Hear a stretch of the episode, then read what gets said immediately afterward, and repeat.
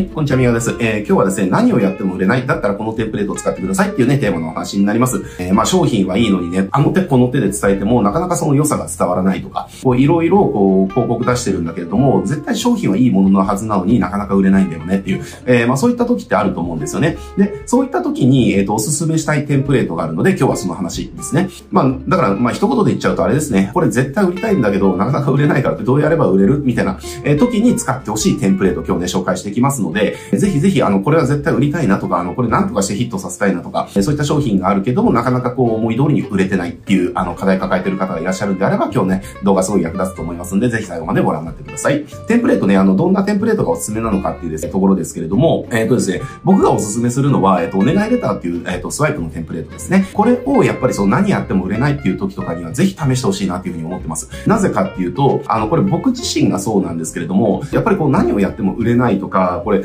あの、絶対物はいいはずなのに、これやってくれば絶対結果出るはずなのに、えっ、ー、と、なんかやっぱり価値が伝わらないんだよねっていう、なんかやっぱこう売れないんだよねっていう、やっぱ僕もたくさん経験しています。で、えっ、ー、と、そういった時にその状況を覆すことができた時、え、その時に状況を覆した、えっ、と、やり方っていうのが、僕の場合は結構な確率でお願いレターのテンプレ使って、え売った時だったんですよ。例えばですけれども、一番象徴的だったのが、うちはニュースレターっていうマーケティングツールをすごく推してるんですよね。あんまりニューュースレターって人気がないので、こう表ではあんまり言わないんですけれども、やっぱね、ニュースレターってすごくいいんですよ。ニュースレターやるだけですごく売り上げ立つし、例えばですけれども、えっ、ー、と、僕の昔のクライアントの工務店のクライアントとかも、あの、まあ、見学会とかで、えっ、ー、と、まあ、集客して、で、そこで全員が制約するわけでもないし、相談引き上がるわけでもないから、フォローとしてニュースレターを使ってたんですよね。まあ、ちょっとそのニュースレター自体もやっぱ仕掛けはありますけれども、えー、そのニュースレターで、えっと、ある仕掛けによって、その、工務店の人との関係性っていうのがすごく高まってって、で、それで制約をしていくっていうね、っていうのはすごくあったりだとか、えー、あとはね、美容室とかでもニュースレター発行し続けて、月賞が100万ぐらいの一人美容室とかで、えっ、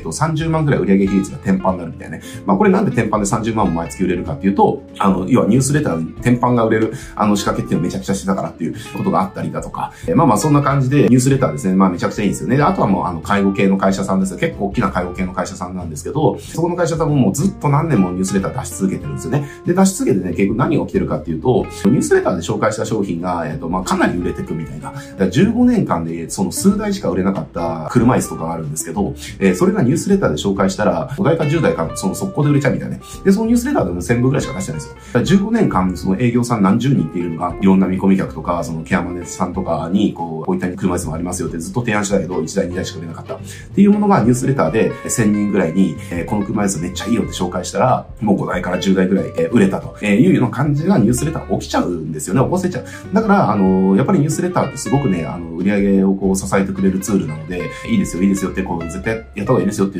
こう言うんだけれども、やっぱりなかなかはね、あの、その価値感じてもらえないっていう。これ多分これ聞かれてる方もそうだと思うんだけども、あの、いや、ニュースレターなんかやったってって思うと思うんですよ。僕も思ってました、やるまでは。ね、あんな紙切れ1枚送って何が起きんのっていうの思ってましたけど、でもやっぱね、やるとやらないのは全然違う。えー、僕も実際に自分のその、やってたポスティング会社でニュースレター発行することによって、すごくリピーターが増えたっていうのもあるし、まあそんな感じでね、やっぱりニュースレターの効果っていうのは自分自身もそうだし、クライアントの案件でも、あの、効果っていうのはすごく感じたんで、ニュースレターやっぱりみんなやってほしいなっていう。えー、なのでうちはもうね、ずっと昔からニュースレター、ニュースレター、ニュースレターっていう、そのセミナーだとか、そのやり方をしてるセミナーだとか、講座だとか、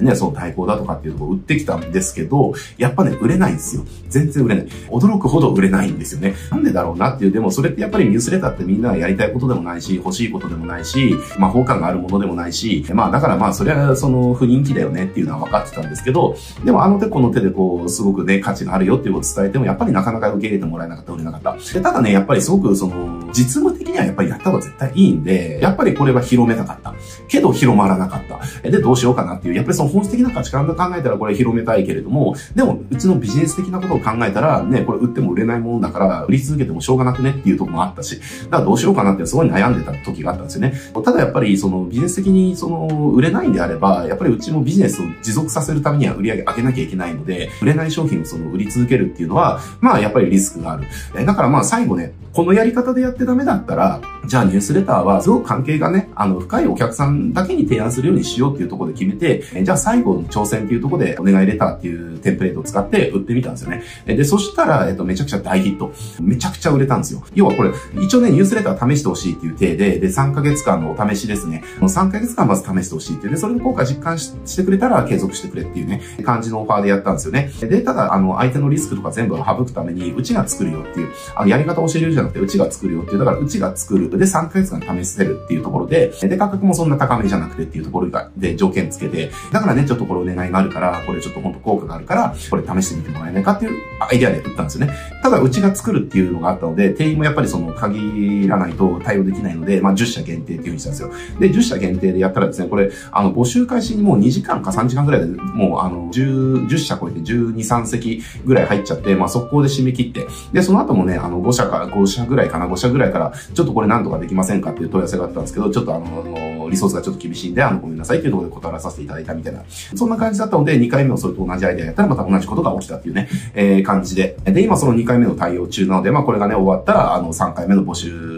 まあそのうちするんじゃないかなと思いますけれども、あの、本当にもう5年間くらいあの手この手でやり続けても全然売れなかったものがですね、お願いレターっていうところやったら、あの、もうめちゃくちゃ売れたっていう、えー、まあこれが本当象徴する出来事だったかなっていうふうに思います。まあ他にもね、いろいろあるんですけれども、ちょっといろんな事例を紹介すると長くなっちゃうので、事例の紹介はこれぐらいにしますけれども、そのくらい、えっ、ー、と、要は価値が伝わらないものを伝える力っていうのもあるし、えー、あとはお願いレターっていうのはその性質的にその売り込み集があんまりないんですよね。報告集があんまりないっていうか、やっぱりこう、あの、セールスってこんな問題抱えてますよねっていう、えー、だったらこれで解決できますよ。で、これこうだから、こういった理由で解決できるんです。で、こういう条件だからすごいお得ですよ。だから買ってくださいっていうのが、まあ、セールスじゃないですかっていう。だから、そういった売り方をやりたくもない、興味もない、魔法とも思ってないもので売ったとしても、いや、別にそんなもんいらんしっていうね、まあ、人はいらんもんはいらんですからっていう話で、やっぱなかなか売れなかった。だけどね、あの、このお願いレターっていうところは、その、まあ、お願いレターはなんとなくでどんな構成かわかると思うので、まあ、ちょっとそこは省きますけれども、やっぱり、こうした思いがあって、こういったことを実現したい、えっ、ー、と、こうしたことを届けたいから、だからね、協力してほしいんだっていう、そう素直なお願いですよね。こっちの気持ちとかを素直に、えっ、ー、と、伝えてって、えー、だからこのお願いをちょっと聞いてくれないかっていうで、聞いてもらう代わりに、あの、こっちも、あとね、リスクだとか、だって最大のメリットがあるように、こういったことをするから、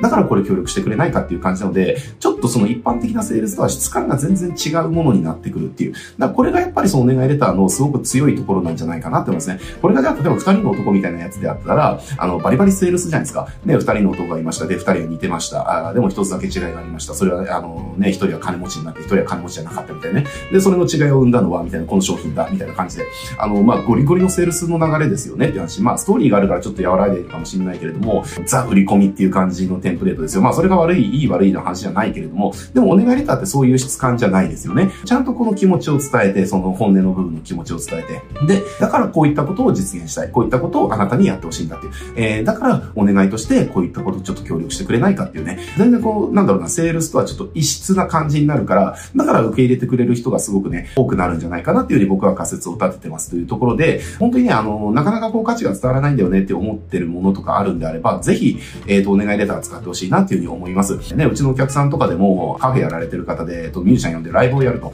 それで、前日まででチケットが、要は定員の5分の1ぐらいしか売れてなくて、これどうすんだみたいな話になって、なって、じゃあこれもう今日しかないから、もうダメ元でちょっとお願いレターでメッセージ送ろうっていうところで、お願いレターバーって作って、えー、LINE でこうメッセージ送ったんですよね、既存のお客さんに。で、そしたらなんとですね、あの、定員の5分の1ぐらいしか埋まってなかったのが、あと2、3席で満席ぐらいのところがたった1日で埋まったりだとか、っていうことがあったりだとかね、してたりだとかするんで、このお願いレターって本当ね、パワフルな、本当パワフルなあのテンプレートなんでね、ぜひ、あの、セールスライティングやられてる方とか、えっ、ー、と、セールスライターの方は、えー、これね、本当習得してほしいなって思うテンプレートです。ぜひ、あの、なかなか売れないよっていう商品があるとか、えー、なかなか価値が伝わらないんだっていう商品がなるんであれば、ぜひね、このテンプレート使って売ってみてください。ね、お約束はできませんけれども、かなりの確率で、えー、今までよりも売れるね、えー、結果っていうのは出せると思いますんでね、ぜひチャレンジしてみてもらえることをお勧めします。